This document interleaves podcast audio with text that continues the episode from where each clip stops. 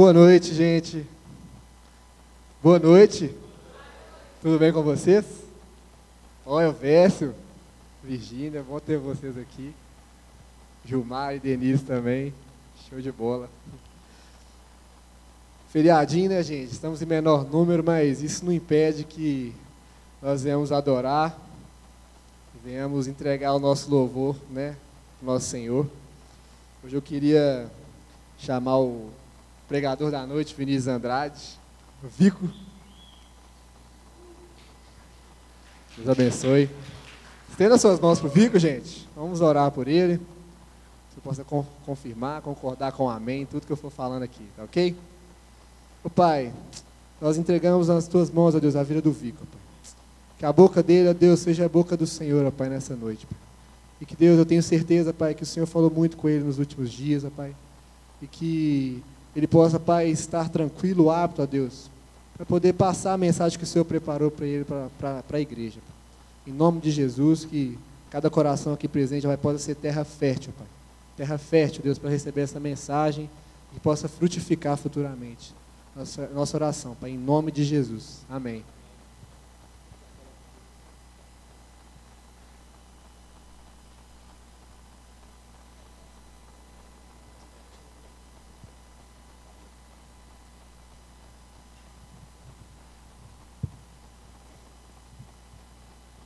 Boa noite, gente. Tudo bem? Boa noite. É com muita alegria que eu estou aqui hoje. Recebi o convite do pastor Léo e atendi prontamente a esse desafio, porque não tem nada melhor do que poder compartilhar da palavra de Deus. Assim que o Léo me fez o convite, eu tinha certeza que a minha semana seria difícil, que seria desafiadora. Porque quando a gente se dispõe a ser usado pelo Senhor, o inimigo também se levanta.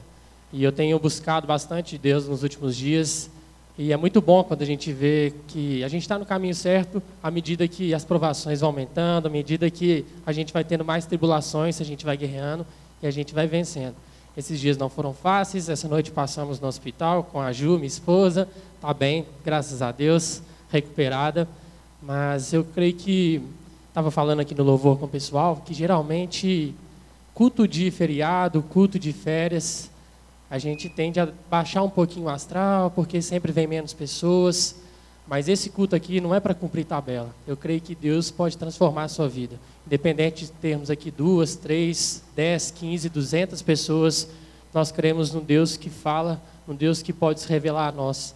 Então que você possa abrir seu coração, que a palavra do Senhor hoje caia numa terra fértil, numa terra boa, para que possa produzir frutos. Amém?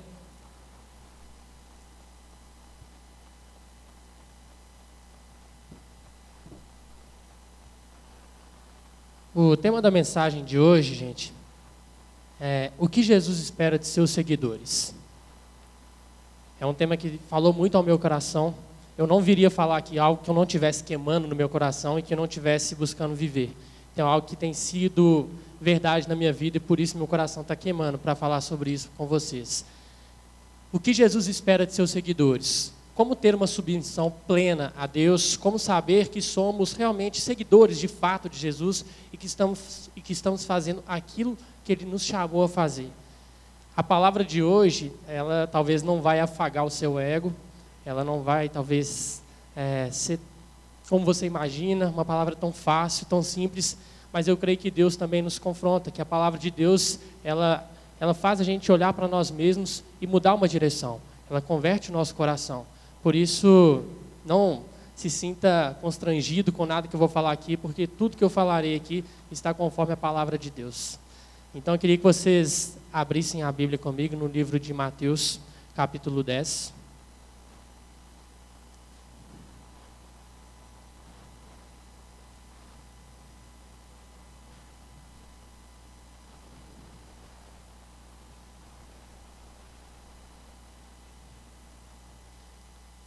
Nós vamos ler do versículo 34 ao 39. Todo mundo achou aí? Vamos lá então. A palavra de Deus diz assim. Versículo 34. Não pensem que vim trazer paz à terra. Não vim trazer paz, mas espada.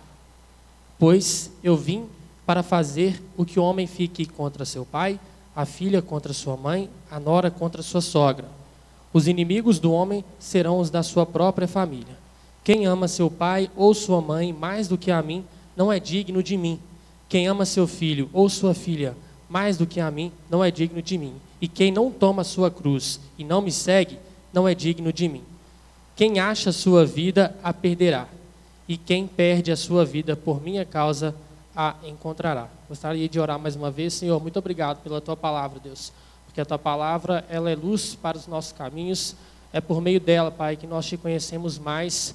Deus, nos dê fome, nos dê sede da tua palavra e que a tua palavra, Deus, ela possa ser interpretada da maneira que o Senhor quer. Que não seja aqui, Deus, conforme a minha interpretação, conforme a interpretação de outra pessoa, mas como o Senhor quer, Deus. E que a gente possa viver, não só ser ouvinte, mas praticante da tua palavra, Senhor. Em nome de Jesus, amém. Esse capítulo 10 de Mateus, só para a gente contextualizar, Jesus havia já escolhido os doze discípulos e ele estava enviando, instruindo esses discípulos de como eles deveriam se comportar. Então Jesus dá vários conselhos, Jesus ordena várias coisas aos doze discípulos, até que ele chega aqui no versículo 34 e começa a dizer algumas coisas bem fortes que a gente gostaria aqui de trazer hoje. Voltando ao tema da mensagem, o que Jesus espera de seus seguidores, eu queria falar de três pontos.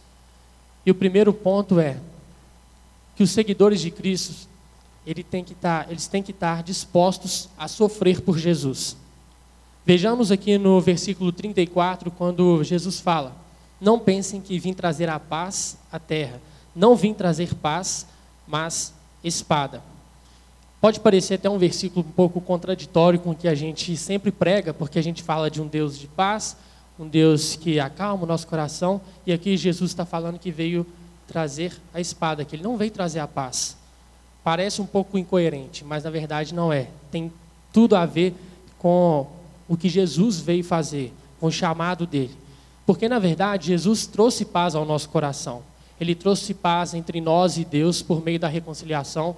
Quando Jesus se entregou, morreu e ressuscitou, ele restabeleceu a nossa relação com Deus. Então é verdade, ele trouxe paz entre nós e Deus, ele trouxe paz no nosso coração. Podemos viver em meio à guerra e sentir paz da mesma forma. Mas o que ele está dizendo é que por conta dos ensinos dele, por conta da vida dele, haveria muitos conflitos. Porque Jesus não veio fazer qualquer coisa. Jesus veio cumprir uma missão.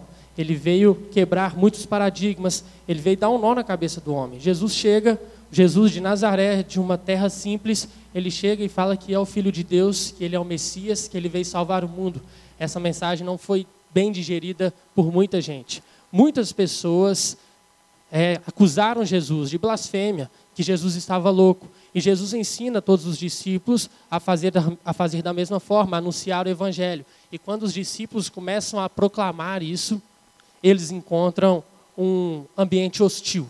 Se a gente pegar a história de todos os seguidores dos discípulos, a gente vai ver que a maioria passou por muitas tribulações, por muito sofrimento. É, historiadores falam que Pedro morreu crucificado de cabeça para baixo, porque ele não se sentia digno de morrer da mesma forma que Jesus. Tudo por conta do nome dele. Paulo, o apóstolo Paulo, também foi preso diversas vezes, passou por muitas tribulações. Então, o que, que Jesus não está querendo dizer aqui? Ele não veio estabelecer uma religião com base na espada. Jesus não quer que a gente chegue evangelizando, pregando o evangelho com base na espada, com base na força, como muitos fizeram na nossa própria terra, no Brasil, muitos fizeram isso, é, avassalaram, a, eles acabaram com os nativos por meio da espada, por meio da guerra, mas não é isso que Jesus está querendo dizer. Ele está dizendo que, por meio do ensino da vida dele, haveria sim muitos conflitos. E esse conflito chega a ser tão grande que na própria Bíblia fala que, no versículo 35, o homem fique contra seu pai, a filha contra sua mãe, a nora contra a sua sogra. A palavra de Jesus seria tão forte, ela causaria tantos conflitos que poderia chegar até mesmo aos nossos lares. Na, há duas semanas o Vitor pregou aqui e ele deu um exemplo de um amigo dele que ele conheceu, que vivia numa casa em que os pais eram muçulmanos ele confessou a Jesus, mas o pai era muçulmano e não aceitou isso bem. Houve um conflito na casa dele, porque O filho confessava Jesus, mas o pai ele estava negando a Jesus e sendo opressor ali na casa dele. Então, a divisão por Cristo pode, a divisão por conta da vida de Cristo pode chegar até mesmo nos lares. E as pessoas, elas vão odiar tanto a Jesus a ponto de que o amor pelos filhos se torna menor que o ódio por Jesus. Como foi o exemplo que eu contei do Vitor. Então, o primeiro ponto é que nós temos que estar dispostos a sofrer por Jesus Aqui no Brasil, talvez a gente não encontre um ambiente de tanta repressão. Ninguém aqui é preso por falar de Jesus. A gente tem esse livre acesso. Mas mesmo não tendo um ambiente tão hostil, a gente nega Jesus várias vezes. A gente se, se envergonha muitas vezes do nome de Cristo. Se a gente se envergonha num ambiente que é livre, como o Brasil, quanto mais a gente tivesse em outros lugares onde existe realmente uma perseguição verdadeira à Igreja de Cristo. O segundo ponto é que Jesus exige um amor supremo. No versículo 37 do texto que nós lemos, a palavra diz assim: Quem ama seu pai ou sua mãe mais do que a mim, não é digno de mim. Quem ama seu filho ou sua filha mais do que a mim, não é digno de mim. É uma palavra forte. E o que seria digno de mim?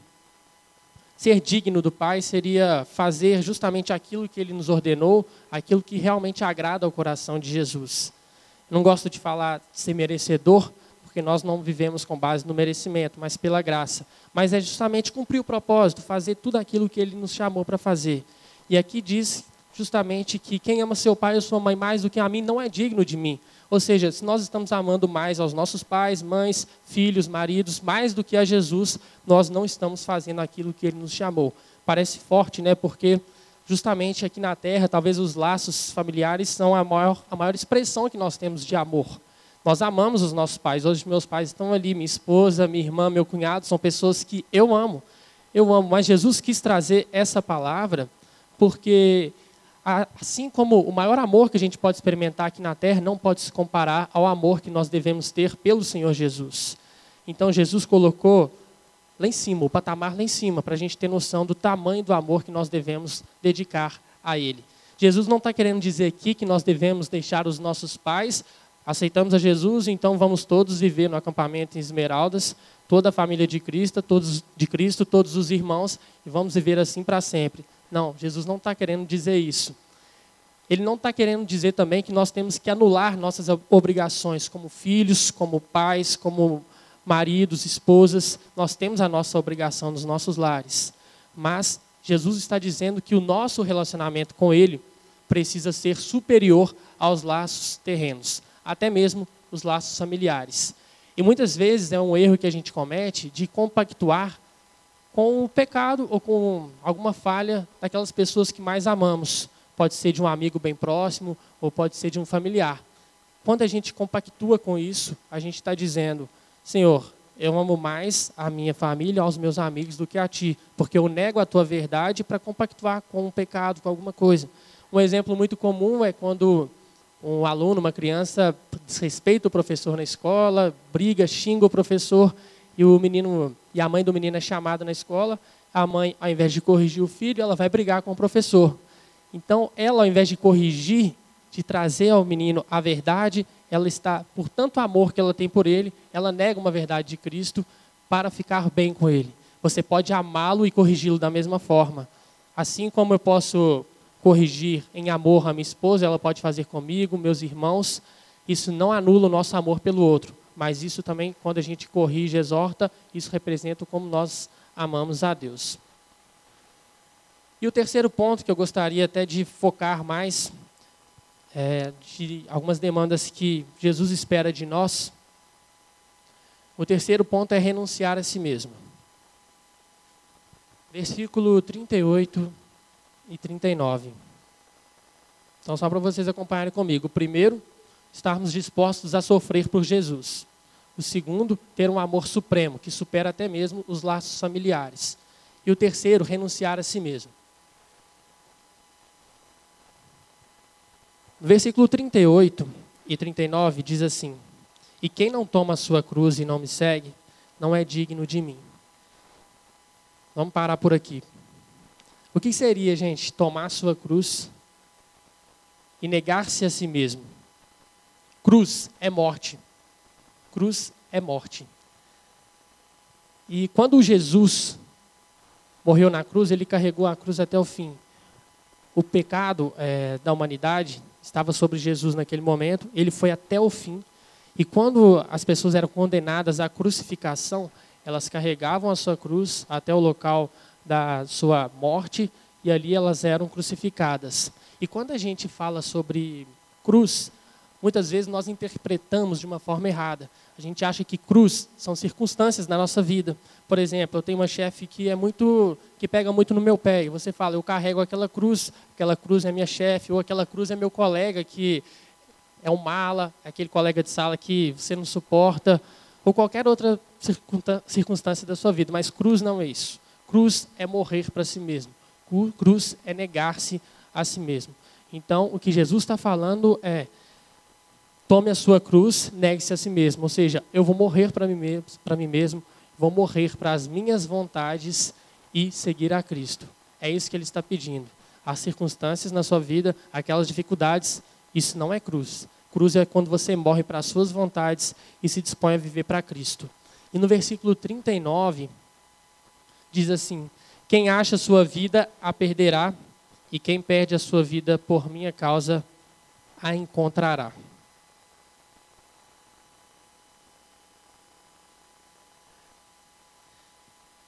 Esse talvez é o versículo que mais falou comigo e tem falado. Porque isso é muito profundo. Isso é muito profundo. Espero que, espero que Deus possa trazer todo o entendimento que Ele me deu com base nesse versículo. Talvez se você esquecer tudo que foi falado aqui, foca nisso. Quem acha a sua vida a perderá, e quem perde a sua vida por minha causa a encontrará. O que é achar a sua vida? O que seria isso, achar a sua vida? O que, que Jesus está querendo dizer aqui? Quando a gente fala assim, ah, agora eu me encontrei. Me encontrei aonde?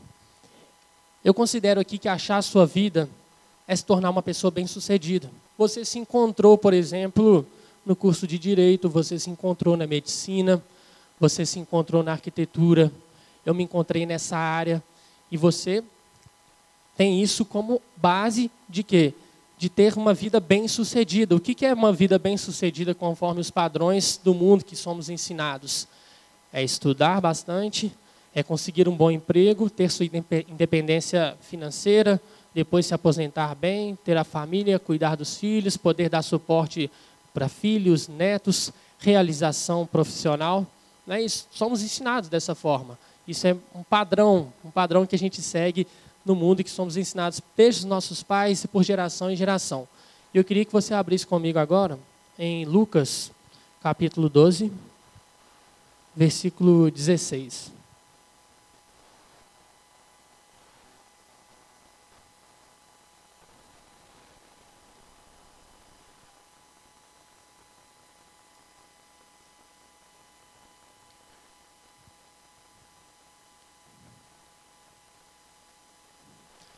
No capítulo 12, versículo 16, Jesus está contando uma parábola do rico insensato.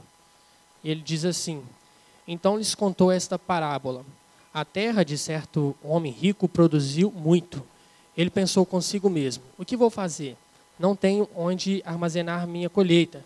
Então disse: Já sei o que vou fazer. Vou derrubar os meus celeiros e construir outros maiores e ali guardarei toda a minha safra e todos os meus bens. E direi a mim mesmo: Você tem grande quantidade de bens armazenados para muitos anos. Descanse, coma, beba e alegre-se. Contudo, Deus lhe disse: Insensato, esta mesma noite a sua vida lhe será exigida. Então, quem ficará com o que você preparou? Assim acontece com quem guarda para si riquezas, mas não é rico para com Deus. Esse homem rico, ele seguiu mais ou menos o padrão que eu falei. Ele acumulou muitas riquezas e quando já não tinha mais lugares para ele guardar as riquezas, ele aumentou os celeiros para que ele pudesse armazenar mais. Então vamos trazer para o nosso mundo aqui. Ele trabalhou muito, ele ganhou muito dinheiro, ele teve uma boa aposentadoria e ele viveu tranquilamente, certo? Mas aí no final fala, na parábola está chamando ele de insensato. E no último versículo, assim acontece com quem guarda para si riquezas, mas não é rico para com Deus. Perceba que todas essas coisas que eu estou falando são coisas lícitas, não são pecados. Formar numa faculdade são coisas lícitas, você ter um emprego, se dedicar a ele, são coisas lícitas. O problema é o foco. No final da vida, se a gente não tiver uma mudança no nosso coração, nós vamos perceber que tudo isso foi em vão. Que a nossa vida não vai fazer tanto sentido. A gente nasce, cresce, e aí a gente tenta trabalhar, construir uma família, chega no final, e aí, fica por isso mesmo? Esse é o nosso foco, muitas vezes. Então a gente já percebeu que ganhar a vida conforme os padrões do mundo, ser bem sucedido, não dá certo. Jesus fala que quem tenta ganhar a sua vida perde. Então, o que seria perder a vida? Então, eu quero, tipo assim, eu quero perder a vida com base no que a Bíblia está falando, mas o que seria perder a vida? Perder a vida é interessante porque a gente pode continuar fazendo essas mesmas coisas que eu falei. Você pode continuar fazendo o curso que, que você gosta, você pode continuar querendo constituir uma família, você pode até ganhar dinheiro, mas você vai estar perdendo a sua vida se o seu foco estiver em Deus. Você ama a Cristo, você quer expandir o reino de Deus aqui na terra, e por isso você trabalha, e por isso você se esforça, e por isso você corre atrás das coisas, e por isso você pode ganhar dinheiro, mas tudo para a glória dele. Quando a gente está querendo ser bem sucedido conforme os nossos padrões, significa que eu quero viver os meus sonhos, eu quero viver o que é bom para mim, o que eu acho que é bom para mim, nem sempre é o que Deus te direcionou.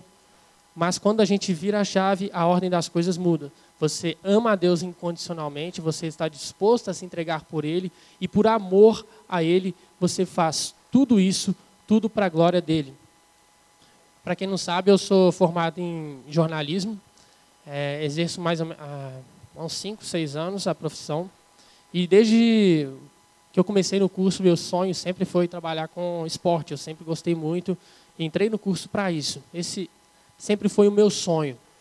E ano passado, eu tive a oportunidade de começar a trabalhar com futebol, comentando jogos. É, trabalhava numa rádio aqui de Belo Horizonte. E isso tomou meu coração, de uma alegria enorme, porque eu estava fazendo justamente aquilo que eu gostava é, e me sentia completamente útil, produtivo naquilo. Saí dessa rádio, esse ano comecei a trabalhar em outra. Trabalhei numa rádio do interior, depois em outra aqui em Belo Horizonte, fazendo o que eu mais gostava, que era ir no campo, comentar futebol, ótimo, lindo.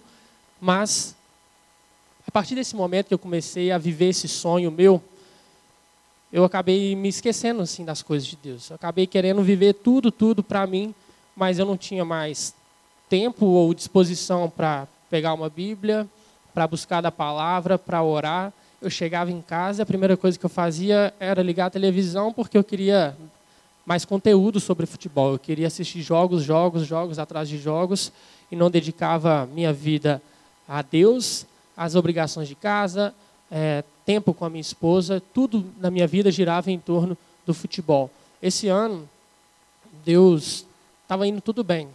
Estava indo tudo bem, o projeto na rádio só tinha começado. E de repente o projeto acabou, do nada. Uma rádio maior, a Itatiaia, comprou a rádio onde eu trabalhava e o projeto de esporte acabou. Então, assim, ficamos do nada sem aquilo que a gente gostava, eu e os meus amigos. E esse é o tempo que Deus tem me ensinado muito. Porque não tem problema eu trabalhar nessa área, não tem problema eu gastar tempo com isso. Mas o problema era o meu foco.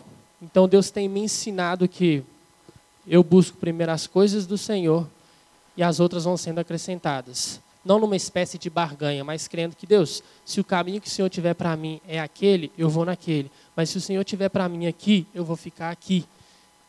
É com base em propósito.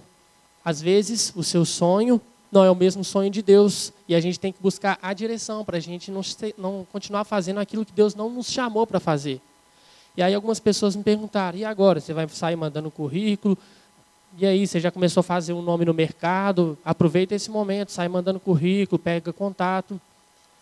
E eu tive no meu coração que era um tempo em que Deus queria que eu ficasse quieto, que eu não procurasse nenhum outro lugar, nenhum outro trabalho relacionado a futebol, porque isso estava tomando um lugar no coração que não é devido.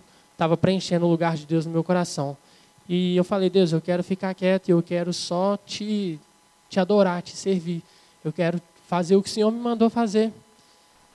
E é isso que eu tenho experimentado. Se Deus mandar, ótimo. Se Deus não mandar, Deus, eu tô, estou tô em paz porque eu creio que o Senhor tem os caminhos para a minha vida. Então, o terceiro ponto é renunciar a si mesmo. Eu renuncio aos meus sonhos, eu renuncio às minhas vontades por amor a Cristo. É isso que ele exige dos seus seguidores. E por que, que Jesus demanda tudo isso? Por que, que ele demanda que a gente esteja disposto a sofrer por ele? Por que, que ele demanda que a gente tenha um amor supremo, até mesmo maior do que os nossos próprios familiares? E por que, que ele demanda que a gente renuncie a si mesmo? Nenhuma outra pessoa poderia demandar tudo isso se ela não fosse próprio Deus. Se alguma pessoa chegasse para você e falasse tudo isso, eu ia falar: amigo, beleza, eu te amo, mas eu não vou fazer tudo isso por você. Mas a gente faz, porque foi o próprio Deus, Jesus, que é o único caminho, aquele que nos leva ao Pai. Ele deu sua própria vida por nós. Ele sofreu por, você. Por que, que Jesus pede todas essas coisas? A gente fala, ah, Jesus, é muito fácil. O Senhor quer que eu abra mão de tudo. E se a gente olhar para Jesus, ele fez tudo isso por você. Jesus esteve disposto a sofrer por você, ele te amou incondicionalmente e ele negou a si mesmo.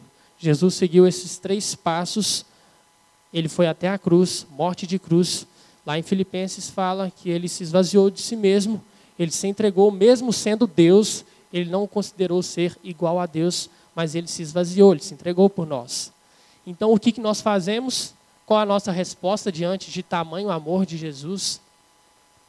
eu me curvo diante dele e falo: Senhor, eis-me aqui, eis-me aqui, Senhor, pode fazer o que quiser de mim, porque eu sei que nenhum outro ser me ama como o Senhor. Até mesmo os meus melhores amigos podem me desapontar, mas eu quero viver para o Senhor, porque eu sei que ali eu estarei no lugar certo. E será que nós temos amado Jesus a esse ponto? De renunciar tudo que somos, tudo que temos, por amor a Ele? Por que, que às vezes a gente tem sido tão frio, tão indiferente à presença de Deus? Quando a gente se torna frio, quando a gente percebe que o nosso coração já não queima mais pelo Senhor, é preciso parar. Para tudo que você está fazendo. Às vezes você continua fazendo muitas coisas, mas com o coração distante de Deus. Às vezes nós estamos aqui na igreja, às vezes nós subimos para tocar aqui no louvor, a gente ajuda no PPA, a gente ajuda no DINC, a gente está fazendo muita coisa. Mas o nosso coração não está queimando por Jesus. Para e repense a sua declaração de fé. Comece a ler a Bíblia como você nunca leu antes. Comece a buscar a Deus como se fosse da primeira vez. Que aí nós encontraremos de novo a resposta e seguiremos pelo caminho que a gente tinha parado. Ou a gente muda a nossa postura e a gente se dispõe a ser um verdadeiro seguidor de Cristo, ou a gente faz como, como muitos fizeram na época de Jesus. Quando Jesus dava uma palavra, às vezes forte, na, na Bíblia diz que muitos, alguns viraram as costas e seguiram seu caminho. Ou a gente faz parte da multidão, porque a multidão funciona assim. Na época que Jesus esteve aqui na terra, a multidão não se encontrava com ele sempre. Eles se encontravam de vez em quando. De vez em quando a gente se encontra com Jesus, não é? Uma vez por semana a gente dá uma lidinha na Bíblia para constar, porque a gente sabe que senão vem um pecado muito, senão vem uma desgraça grande sobre a nossa vida. Às vezes a gente pensa assim, que é na base da barganha. A gente vem uma vez por uma vez no culto, porque a gente acha que a gente tem que cumprir esse papel, cumprir uma tabela. Nós somos, nós estamos no meio da multidão, que se encontra com Jesus de vez em quando. Mas eu não quero fazer parte da multidão e eu creio que você também não quer. Que a gente quer ser discípulo, que a gente quer ser seguidor de Cristo, de caminhar com Ele todos os dias, se desprender do eu. Deus, Eis-me aqui, eu não quero fazer a minha vontade, mas fazer a sua. E às vezes a gente fala assim: Deus, tudo bem, hoje eu vou te dar uma nova chance. Mas não é bem assim. Na verdade, Deus ele tem prazer em se relacionar com você, ele te ama incondicionalmente, mas desculpa te dizer isso, mas Deus ele é Deus com ou sem você. Ele não depende de você para fazer ou você, Deus não vai ficar de mau humor porque você está longe dele. Ele continua sendo Deus. Nós é que precisamos buscar desespera desesperadamente a presença de Jesus, porque nós é que precisamos, porque sem Deus nós não somos nada. Deus sem nós continua sendo Deus. Então não é Deus, estou te dando uma chance. É Jesus que está falando para você hoje, filho, eu estou te dando uma nova chance, vem caminhar comigo de novo, vem ser um seguidor de verdade, não só no meio da multidão, mas vem ser um seguidor que está disposto a renunciar às suas vontades, que está disposto a sofrer por mim, que está disposto a me amar incondicionalmente. E já estou fechando. É, gostaria que a gente pudesse cantar mais uma canção e que Deus possa ministrar essa canção no seu coração.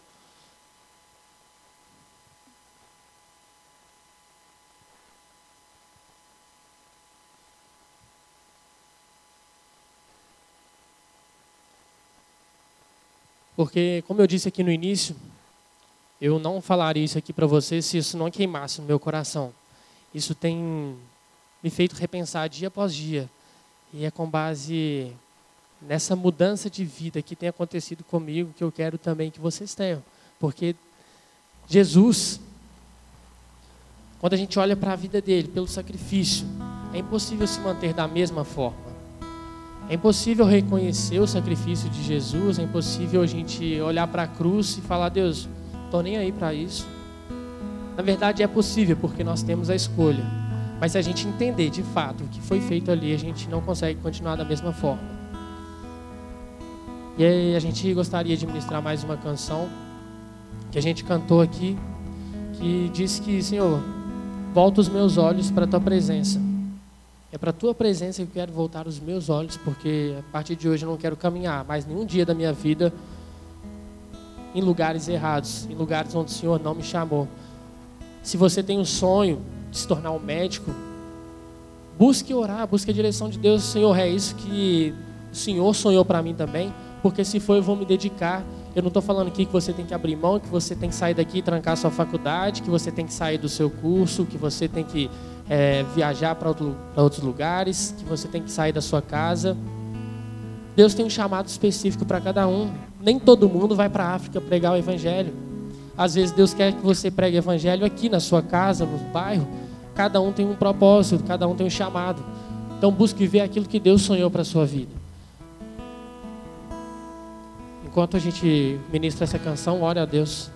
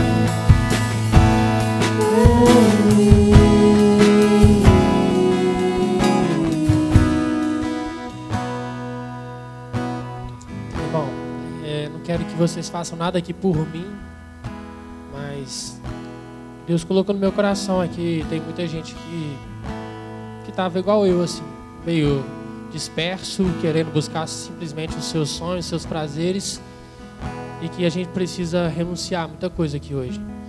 Então, se você sem constrangimento deseja se tornar ou voltar a ser um seguidor de Jesus conforme o padrão que ele estabeleceu, se você quiser orar aqui comigo, vem aqui na frente orar comigo que eu creio que o Senhor é, pode transformar a sua vida. Se Deus tiver falado com você, não é por mim, mas se Deus realmente está tocando no seu coração para voltar à essência e se tornar um, um seguidor que está disposto a sofrer por Ele, que está disposto a amar Ele de uma forma suprema, maior do que qualquer outra coisa, e disposto a negar-se a si mesmo, levante a sua mão ou vem aqui na frente que a gente queria orar junto. A gente vai ministrar mais um pouquinho. Se alguém quiser, pode vir aqui. Senão a gente ora para encerrar também.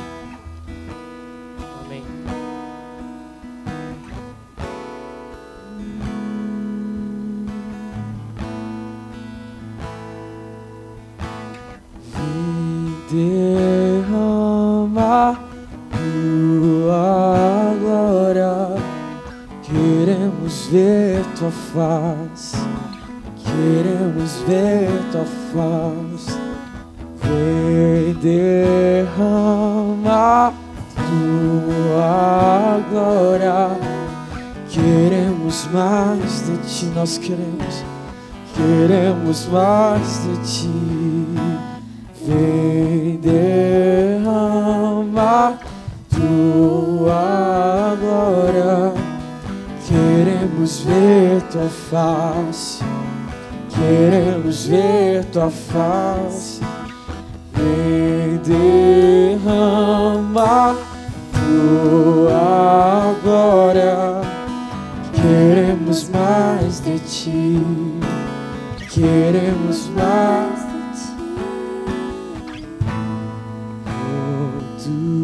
meus olhos. Tua presença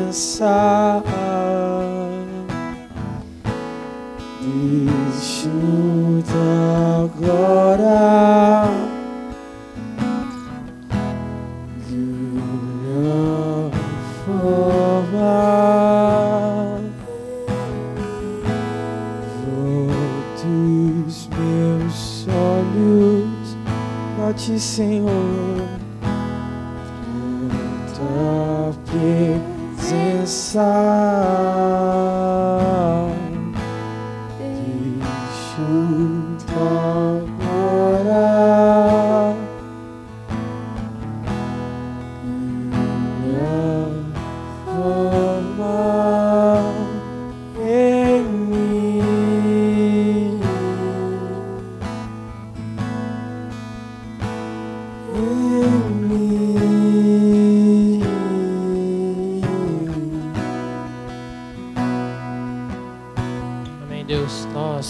agradecemos, Senhor, porque o Senhor é bom, Deus. O Senhor fala conosco. O Senhor é um Deus vivo, é um Deus de perto e não um Deus de longe, um Deus de relacionamento, Pai. Nós queremos buscar esse relacionamento mais íntimo com o Senhor. Não nos deixe, Pai, irmos para a direção errada, mas que os no nossos olhos estejam voltados para o Senhor, Pai. Que a gente possa, Deus, nos colocar à disposição como discípulos verdadeiros. Nos tira, Deus, do meio da multidão, nos traga, Deus, para mais perto do Senhor. Que possamos, Deus, amar ao Senhor de todo o nosso coração, Deus, e depois pensar nas outras coisas. Que tudo que vier na nossa vida, Deus, seja consequência da nossa vida íntima contigo, Pai. Que a gente não possa inverter essa ordem, Deus. Oh Deus, fala nosso coração a cada dia, Pai. Continue falando conosco, Deus. Obrigado por esse momento, tá? Deus, obrigado pela tua palavra. Nós cremos, Deus, que o Senhor Jesus é nosso Senhor e Salvador. É o único caminho que nos leva ao Pai. Obrigado pelo teu sacrifício naquela cruz, Jesus. Obrigado porque por meio do seu sacrifício nós temos livre acesso ao Pai. Nós te agradecemos, Deus, nós te pedimos em nome de Jesus. Amém. Amém, amém. Eu, é, durante a caminhada, eu tenho caminhado com o Vico, então eu tenho visto muito de perto tudo que ele falou. E eu já vi orações do Vico, inclusive colocando diante do Senhor o sonho dele. Tipo assim, Deus, se não for isso, eu abro mão do meu maior sonho, que é, que é trabalhar com futebol. Eu vi isso. Isso mexeu muito comigo, eu aprendi muito com, com isso. Talvez essa seja uma palavra dura demais para ser assimilada em uma noite só.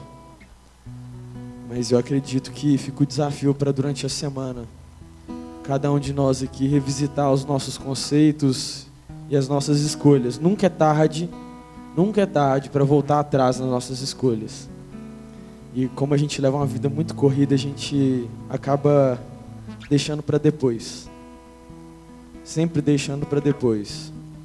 Talvez esse seja um dos chamados mais urgentes que recaiam sobre as nossas vidas endireitai as vossas veredas, para que vocês caminhem pelo caminho que o Senhor planejou para vocês. É, enfim, bênção, Vico, eu fui muito abençoado. E queria saber se tem algum recado para ser dado aqui essa noite. Eu, particularmente, não recebi nenhum recado. Alguém quer dar um recado? Não tem recado, não, né? Então, se não tem recado, não tem recado. O pessoal aqui da igreja, tem muita gente que está no acampamento do PPA. O pessoal do Under, algumas pessoas também estão ajudando no acampamento, na liderança e tal. Então estejam em oração para que esse acampamento seja muito legal, que seja determinante para a vida daquelas crianças, né? A gente crê que desde pequeno Deus já vai trabalhando nos nossos corações. E eu vou orar para encerrar. Vocês estão dispensados. Deus, obrigado por mais uma vez o Senhor estar presente entre nós. É uma grande honra, uma grande honra mesmo, poder falar do Teu nome, poder partilhar da Tua presença, poder aprender mais do Senhor. Pai, nós te agradecemos, porque é privilégio, é privilégio estar aqui mais esse sábado. Que em nome de Jesus, dentro dos nossos corações, o, as palavras que foram plantadas, gerem frutos e frutos que permaneçam para todo sempre. Pai, que o seu Espírito Santo nos convença do pecado, da justiça e do juízo e que seja o Senhor a nos trazer força para redirecionar a rota e para caminhar lado a lado com o Senhor. Em nome de Jesus, Deus, oro para que o Senhor nos leve em paz para casa. Cada um aqui, Deus, que o Senhor coloque os seus anjos ao nosso redor e que o Senhor nos dê um excelente final de semana, em nome de Jesus. Amém.